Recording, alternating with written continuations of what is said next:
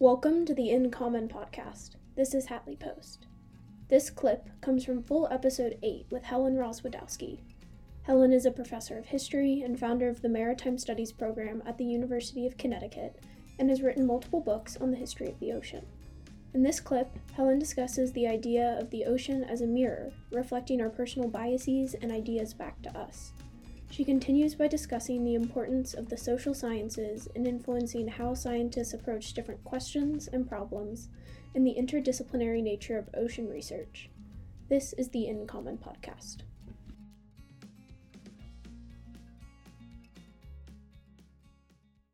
You gave this nice example. You were presenting some of your work from one of your, your recent book chapters in the book that you mentioned about this idea of, of the ocean as the frontier, mm. uh, the metaphor of the ocean as the frontier, and how this is uh, similar to what was perceived in the American West um, on land. Um, how is that? I think you gave some examples probably of how that metaphor has shaped the use of the oceans, but how powerful is that metaphor of ocean as the frontier, and is it still like this today? Right. So I think, first of all, metaphors are an important way that people, at least uh, Westerners, have understood and and kind of defined the ocean over time. In the 19th century, there are examples of people talking about the ocean as a highway. Uh, or perhaps as a wilderness. So, so metaphors are, are really important for, for organizing uh, the way we think, especially about places like oceans, which are so hard to know directly uh, because they're so big and they're so difficult, they're opaque uh, for most of us, uh, that sort of thing. But um, the ocean frontier metaphor was one that um, kind of got a little bit of traction at the beginning of the 20th century especially if you think about or if you look into people's concerns about declining whale populations in the early uh, decades of the 20th century, whales were very often referred to as being like the bison of the western plains. So there were some some antecedents to uh, the the metaphor of the western U.S. West, the frontier, as applied to the ocean. But the time that it really got um, a lot of attention was after World War II. In the 1950s and 60s, you suddenly have uh, many, many people, especially scientists, but also popular writers about the ocean, entrepreneurs, industrialists, uh, the media, starting to refer to the ocean as a frontier. And by this, they meant a number of things. Uh, one was the anticipated shift uh, from uh, uh, what, what people described as a hunting mode to a farming mode. They pointed out you know, we still do mostly hunt rather than farm in the ocean, but um, most of our fisheries are wild caught. But um, they thought that was terribly old fashioned and that we ought to be moving along and, and you know, organizing the ocean in, in ways that were like uh, how the earth was organized to make better use of the ocean's resources. They also very much anticipated uh, the inauguration of industries in the ocean. So there, I showed a picture in the um, in the talk that's also uh, reproduced in my book of an entire oil industry that would operate underseas. So the the the drilling would be undersea, the refining would be undersea, and the transportation would be by submarine. Um, so so the idea was that these undersea industries would be um, supported by people who lived and worked undersea. So there was an anticipation, and this again kind of picks up the frontier motif that the ocean would be uh, new living space, that eventually we would simply live underwater. Right. Yeah, you showed some some pretty interesting kind of space or looking at least oriented images in, in your presentation. What was the role of, of those types of kind of characters and, and images in shaping the in the public discourse? Well, one of the things that was happening, of course, was the, the simultaneous rise of interest in space exploration. Uh, the, the, I have found earlier examples of the ocean being described as frontier than space, but regardless of quibbling about whether one was slightly before the other, they clearly those cultural constructions happened at the same time. And if you go back, one of the things I did when I was doing research was I, I looked through Life magazine between 1949, which was the first year that scuba technology was commercially available in North America, And uh, I kind of went through the 60s, so right to the end of the 60s. And uh, I, I was asking a number of questions, but one of the questions I was asking was what was the attention to space versus the underwater, uh, the, the ocean frontier? And uh, in Life magazine in particular, there was quite a lot of interest in scuba and the ocean and underwater. Uh, and so, so you see those imaginaries kind of developing uh, in relation to one another. Now, from today's perspective, most people don't really remember all that kind of ocean imagery that I showed you. Uh, you know, the kind of undersea hotels and, and things like that, that that were part of popular culture in the 1960s.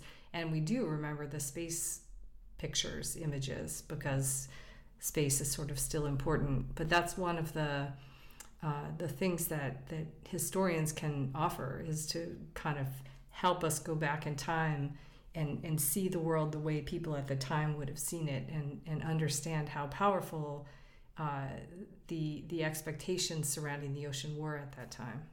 Yeah, I was wondering if you kind of, as a historian, you see this kind of amnesia where we forget that we kind of went through this process already, and you, I imagine you kind of have see these reoccurring cycles of different themes and different discourses about the ocean.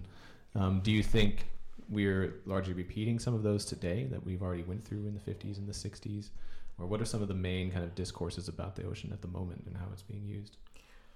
Well, one thing I would say is that uh, today you hear lots of discussion about uh, undersea mining and various kinds of minerals and, and other kinds of non living resources that are going to be um, uh, accessible by modern technology at any moment. And, and I like to sort of remind people that that was exactly the, the story that was being told in, in the mid 1960s uh, and that didn't come to pass. So there, you know, there are a couple of lessons. One is um, uh, maybe the ocean is more difficult than we thought, and as enthusiastic and positive or as ambitious as we are about the technology uh, to to extract things from the ocean, um, it, you know, it may give us more run for our money than we think. So so maybe we should temper our, our optimism a little, but. Um, I think one of the other things it does is remind us that so much of what we see when we look in the ocean is more a reflection of what we bring to it in terms of our ambitions, our desires. In other words, the ocean is more mirror than uh, maybe we we think, and that's one of the things that the humanities can kind of remind us of. Is you know if we see ourselves coming up with these very specific um, goals for the ocean, we should maybe stop and you know kind of investigate where those goals came from, how they're connected to uh, things that were articulated in the past about how we might have wanted to use the ocean. Mm-hmm. So so that's that's something that I think. Um, uh, I'm, I'm usually pretty skeptical when I see something in, in the news about, you know, oh, well, we're testing out these undersea giant machines that are going to mine manganese nodules. And I think, well, maybe. but there are, I mean, the problem is we haven't really solved uh, all of the uh, geopolitical and, you know, kind of economic uh, and, and equity, uh, global equity issues that are embedded in, you know, what seems like a simple thing like let's go out and, and pick things up from the bottom of the seafloor that are valuable. Right, right. Michael, I'll uh, pass it over to you if you have any questions. Yeah, great. This has been a really interesting on multiple fronts. One initial question is, Helen, how do you think it would um, change some of these dynamics if, say, the philosophy of science and the history of science were required aspects of PhD programs in engineering, ecology, and public policy? Would you see that as something beneficial? I do think that would help. And I think that um, anytime you ask scientists and engineers to step back and think about how they're creating knowledge about the natural world, uh, they will begin to see uh, influences that they wouldn't have otherwise addressed in terms of uh, what are the, the kind of social and environmental problems we're trying to solve uh, sometimes very blatantly where the money comes from. That's something that historians of science are good at tracing. Uh, and, and things like that definitely influence the kind of questions that are asked and sometimes inter- influence the kind of knowledge that's produced. And you know i think there are lots of examples within the history of science that uh, that that show those kind of influences. And so you know while we we earnestly want to think that science and engineering produces um, objective knowledge uh, it is very much embedded. There are human activities, uh, and and so I think it's always a good idea uh, to teach scientists and engineers to understand what they're doing as a human endeavor and not something that is somehow uh, special and and you know apart from other kinds of human endeavors. Yeah, I mean, it just that resonates really strong with me. I, I was just also thinking about your point about the the use of metaphors. Mm-hmm I feel like when a lot of us are kind of internalizing our, our professional norms and becoming part of a group, we also internalize these different metaphors, whether it's the balance of nature and ecology or whether it's society as a set of supply and demand curves uh, and introductory economics. And I don't think it's just, I almost, it feels like this funny quirk of the human brain that we kind of act as if these things came down from on high or out of mm-hmm. nowhere. Yeah. Yeah. And, and that, take that step back. Yeah, the ocean frontier story is a funny one because in some ways it's attenuated a little bit um, with, uh, as I argue in my book, especially the failure of the Northwest Atlantic cod stocks to recover that that stock that had been fished for 500 years. The failure of that stock to recover when it when it was uh, uh, let alone and not fished for for a decade or more was shocking to people. Everyone expected that the stocks would recover. And that was kind of the first glimmering uh, of an idea that maybe people had changed an ecosystem, not just fished a stock of fish. And and so, you know, on the one hand, you know, you start to you're tempted to think, well, that ocean frontier metaphor has been kind of pushed aside.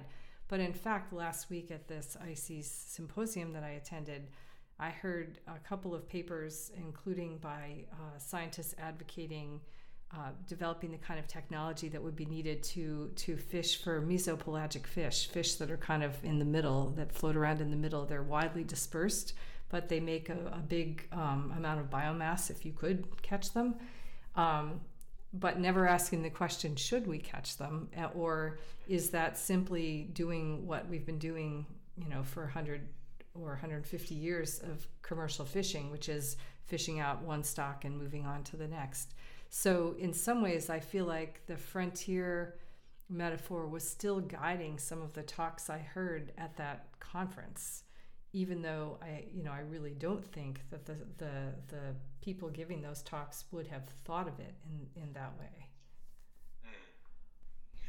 Yeah, the, I mean, this idea of the ocean of the mirror, I'm still kind of getting getting over that. I mean, it's pretty it's pretty powerful statement. I mean, when I'm teaching my courses on environmental governance, I'm always trying to impress upon my students the fact that the idea that the lessons we're learning are helpful socially, but also in our own lives. And for me, it's always seemed, you know, it's just like endless task to like be aware of what you bring to a situation in like multiple contexts in your life. It's like how much am I actually imposing or projecting onto this versus letting a system or a person talk to me. Mm-hmm. So I have a favorite example from the mid 19th century that I think kind of helps unpack the mirror analogy. When uh, scientists started studying the Atlantic Ocean floor with the idea of putting submarine telegraph cables down there, they were uh, using sounding technology, which was very much in development, and the results of these devices acting out of sight under the waves was very much up for interpretation. So that was one thing that was happening.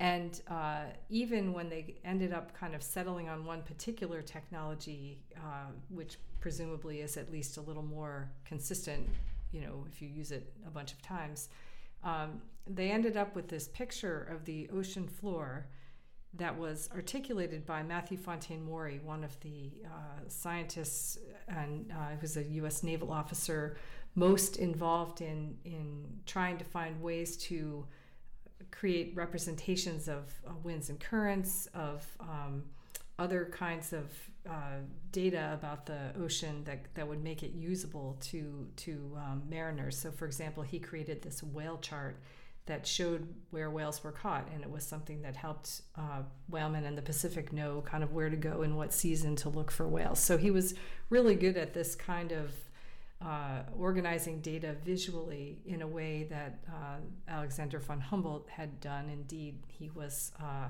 an admirer of Humboldt and called the book that he wrote uh, The Physical Geography of the Sea in homage to Humboldt's physical geography that was the field that he was kind of articulating. But Maury, when he was trying the first one to really try to describe the deep sea floor, he described it as a place where there were no currents.